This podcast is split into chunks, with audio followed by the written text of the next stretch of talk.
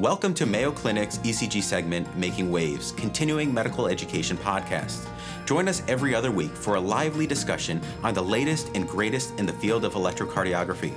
We'll discuss some of the exciting and innovative work happening at Mayo Clinic and beyond with the most brilliant minds in the space and provide valuable insights that can be directly applied to your practice. Welcome to Mayo Clinic's ECG segment, Making Waves. We're so glad you could join us. Today, we have an exciting episode planned for you as we discuss artificial intelligence augmented ECG interpretation using smartphone technology. We have an expert discussing joining us who will provide us with a unique perspective and his own experience on this topic. So let's get started. The ECG remains critical to clinical practice. With the advent of new artificial intelligence augmented ECG algorithms, we are witnessing exciting advances. These developments have the potential to improve patient care and clinical workflow. In this episode, we will discuss ECG interpretation using smartphone technology, including AI powered ECG digitization, existing challenges in automated ECG interpretation, and the future of AI in electrocardiography. We're fortunate to have Dr. Robert Herman with us to discuss this further. Dr. Herman is a physician scientist with a robust technological background and a deep understanding of AI and machine learning. He completed his medical degree in Vienna, Austria.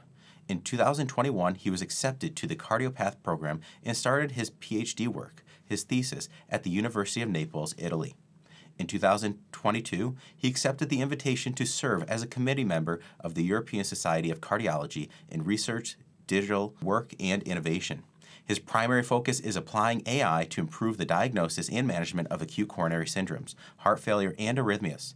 In 2019, he co founded Powerful Medical, a certified medical device manufacturer designing, developing, and distributing software as a medical device for AI powered diagnostics and treatment.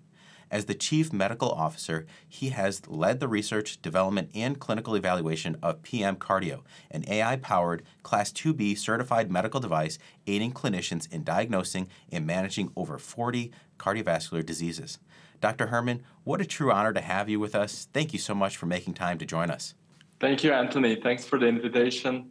It's always a pleasure seeing uh, your podcast pop up on my Spotify, and it's really exciting to here there that the space that we're working in uh, has a high representation and a lot of researchers involved in this. Yes, the, you know it's uh, when we see your work, and I, you know I've been following you for some time, and we've grown uh, to understand what we do. But I, I'm really excited to see what you're doing and learning more about your. But maybe you could share a little bit with the audience of you know why you developed this AI powered ECG digitization and how it actually works so that they can be more familiar with it? Great question. So we found it Powerful Medical in Europe, and unfortunately, Europe didn't really manage to, to tackle digitization as well as, as the US. You know, Germany still uses fax as the primary method of transmitting medical data. And unlike the Mayo Clinic, we didn't really have a 40 years worth of digital ECGs to start our uh, AI development. And for this reason, we really started working on an, a pipeline of algorithms that basically extends our access to more data to really train and validate our AI algorithms. So, in short, our AI ECG digitization pipeline can convert and standardize any image of an ECG of any format or any manufacturer and really convert this to a fully digital ECG maintaining the original sampling frequency of the of the ECG. So really, as if it was coming out of the uh, ECG machine. We can process really ECGs looking like this. And a note to the listeners: I'm holding up quite a messy ECG. We can really process and standardize any paper crumples on the ECG. We can resolve overlapping waveforms that often happen. And we can remove coffee stains or scribbles and are not therefore limited to high quality ECG scans as input. So in short, we convert any image of any ECG of any device to a fully digital ECG that we can use for further processing. It's really neat, especially as you mentioned some of the limitations in maybe more resource impoverished areas or don't have the digital mechanisms to do that. And you know, it's nice to know that you know any coffee stain uh, that I, I put on the paper can be improved and even probably the glare and I've seen a lot of it. It's it's quite remarkable. So it's it's amazing. I, I wonder what do you see as the current challenges of automated ECG interpretation and you know how do we actually tackle them? So of course we as a company we're not only involved in the ECG digitization space, right? We digitize the ECGs to further process them. And I would summarize the current challenges in this ECG interpretation space in, in, in four major points. First, I think there is a lack of standardization, and this is this is clear for a lot of domains in medical. ECG interpretation is still quite subjective, and there is little consensus, for example, with the left bundle branch block criteria or the diagnosis of LVH from the ECG. If you doubt this, just look at a comment section uh, on Twitter or Facebook where people post ECGs quite ECG cases quite frequently. Some of these conversations get really heated, and there is a little consensus, especially on the odd-looking ECGs that are not as picture book. Point number two is that the non-AI solutions that uh, computerize the electrocardiogram are very susceptible to noise. We see that with the existing algorithms, where if the naturally occurring noise that usually occurs in the clinic, like high frequency noise when the when the waveform is really fuzzy, or when the when the baseline of the waveform wanders, these non-AI solutions are very susceptible to that, and these small noise artifacts can really trick the interpretation algorithm. Point number three, I'd say, is the fact that ECG interpretation is, I would say, not only dependent on the ECG waveform itself, but also can be very affected by the clinical parameters such as age, gender, or the symptoms of the patient. These parameters really have a huge influence on the resulting diagnosis, but not only the diagnosis, but also the triage and management of the patient. So, for example, a classic case is uh, an incidental finding of a, uh, of a right bundle branch block, or then you know the right bundle branch block in a context of acute right heart strain uh, during a pulmonary embolism. Right, those are two different things that have different uh, levels of, of, of importance. Uh, however, you can only figure that out once you add the clinical parameters of the patient to the picture. And I'd say number four is really that the fact that even though there is a lot of public publicly available ECG data out there, these data sets are frequently inaccurate and not large enough to actually train and validate a model. It's so true. Those are you know a lot of challenges, and I, I know your team's working on you know how do we ad- address some of those, and I think the digitization that you guys have done you know helps that, and even you know, on the social media, it's remarkable to, to see that. And LVH left bundle, I know a lot of people go back and forth on, you know, what is the true criteria? You know, we, we know, you know, maybe a lot of people with LVH have left bundle, but the criteria is debatable, especially when you look at the early studies. Maybe we could turn our attention, uh, unless you have something you wanted to, to add to that, but I'd like to maybe go to the medical device PM Cardio. What do you think? Can we move on to that? PM Cardio is basically a fully certified uh, medical device in the form of a smartphone app, and uh, it's available on both iOS and Android. And it really gives access to any healthcare professional with an access to a 12 lead ECG to really diagnose and interpret the ECG on the level of a cardiologist. So the way it works is they take a picture of an ECG and as I mentioned in the previous question, we're compatible due to our ECG digitization. We're really compatible with any 12-bit ECG device, be it paper form or you know a, a, photo of the monitor. And our technology converts this image into a fully digital waveform, and then we run our AI algorithms that detect up to 38 different cardiac abnormalities on the ECG. We do the basic rhythm analysis, we do the arrhythmias, uh, we detect the infarctions and the heart blocks.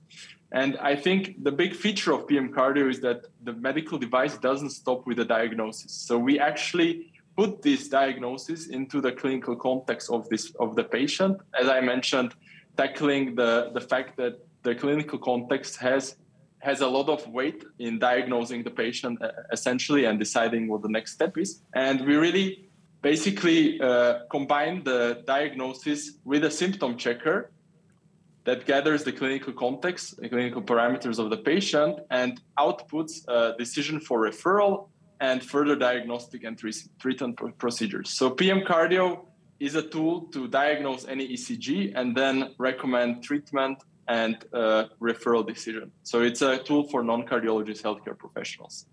That, now we have validated PM Cardio. Yeah. No, go. I was wondering, what does the validation process kind of look like in, in all this?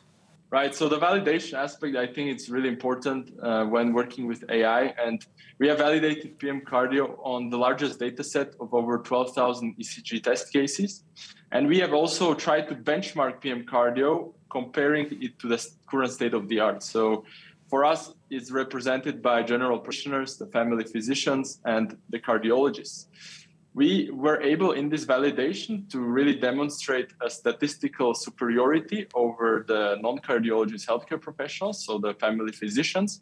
And we were able to also show that the, the medical device is actually non-inferior to cardiologists in all of the diagnoses across the board.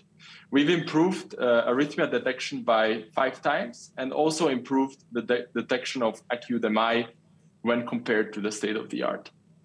And on the second aspect, because of course PM cardio consists of the diagnosis, but also then the management, we actually in 2022 ran uh, one of the largest uh, randomized controlled trials, trials trialing cardiac AI software uh, with two health insurance companies in Europe and 58 participating primary care, care centers where we enrolled more than 800 patients.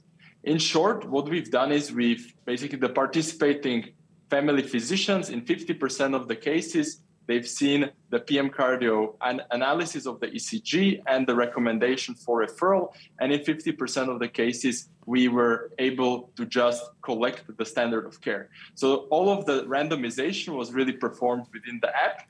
And we're currently analyzing the results. What we know so far is that there is a high adherence rate towards what PM cardio has recommended in the intervention arm. And we're now analyzing the other endpoints, such as the percentage of adequately referred patients in the intervention group co- compared to the control group, and also other health economic endpoints that quantify the costs of the inadequately referred patients. Yeah, those are that's really important. I look forward to that trial coming out. It's exciting that you're taking it to the next level and you know seeing how does it impact it at the clinical level because that's where you know you're wanting to take this software, which is really important. So what's you know next for AI powered ECG, and you know how can we unlock its full potential? I think there is a lot of interesting research in this in this space, and you know there is something that we're doing with a company, and and we're trying to always unlock more from the ECG. Of course, the ECG is currently our primary input that we that we process within the company. And I think there there are three ways uh, I see AI powered ECG really evolving uh, along the next next couple of years. I think we will move away from training on subjective interpretations to really training and evaluating our models on objective outcome parameters such as angiographic results or echocardiographic parameters. We see really an influx in this space and a lot of work also pioneered by the Mayo Clinic. And we're also active here. So we have recently worked with uh, Dr. Stephen Smith and Dr. Pendell Meyers on an algorithm detecting even the more subtler acute coronary occlusion.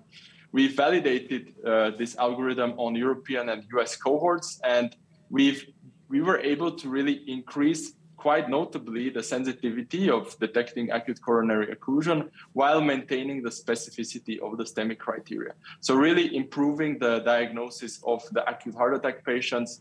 We can really detect these patients hours earlier than the STEMI criteria and send them accordingly to the cath lab. So we have the have a study coming out very soon, and we also focus on other areas such as heart failure, EP, and sudden cardiac death, rolling out soon soon after this ACS module.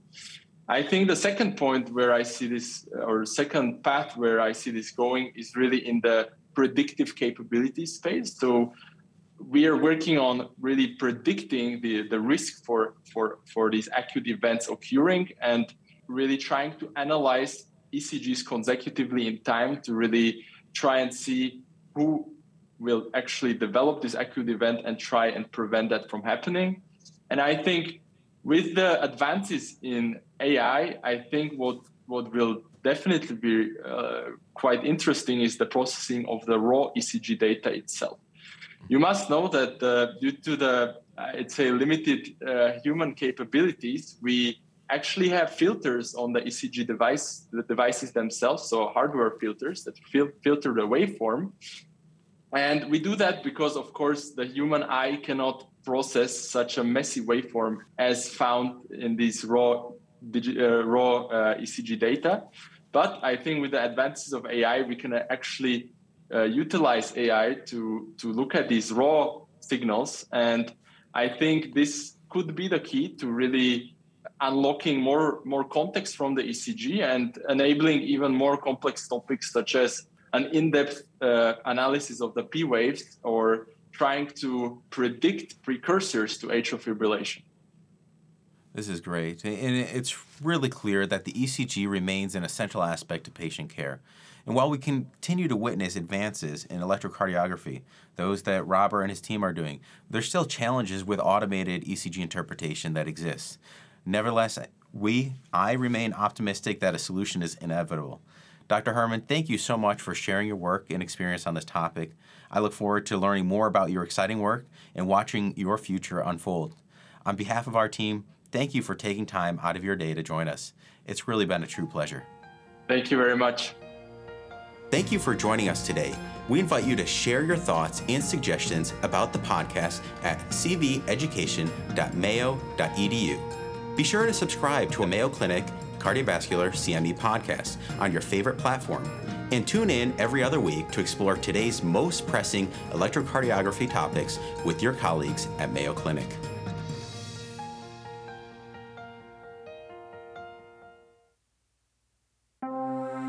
This has been a Mayo Clinic podcast.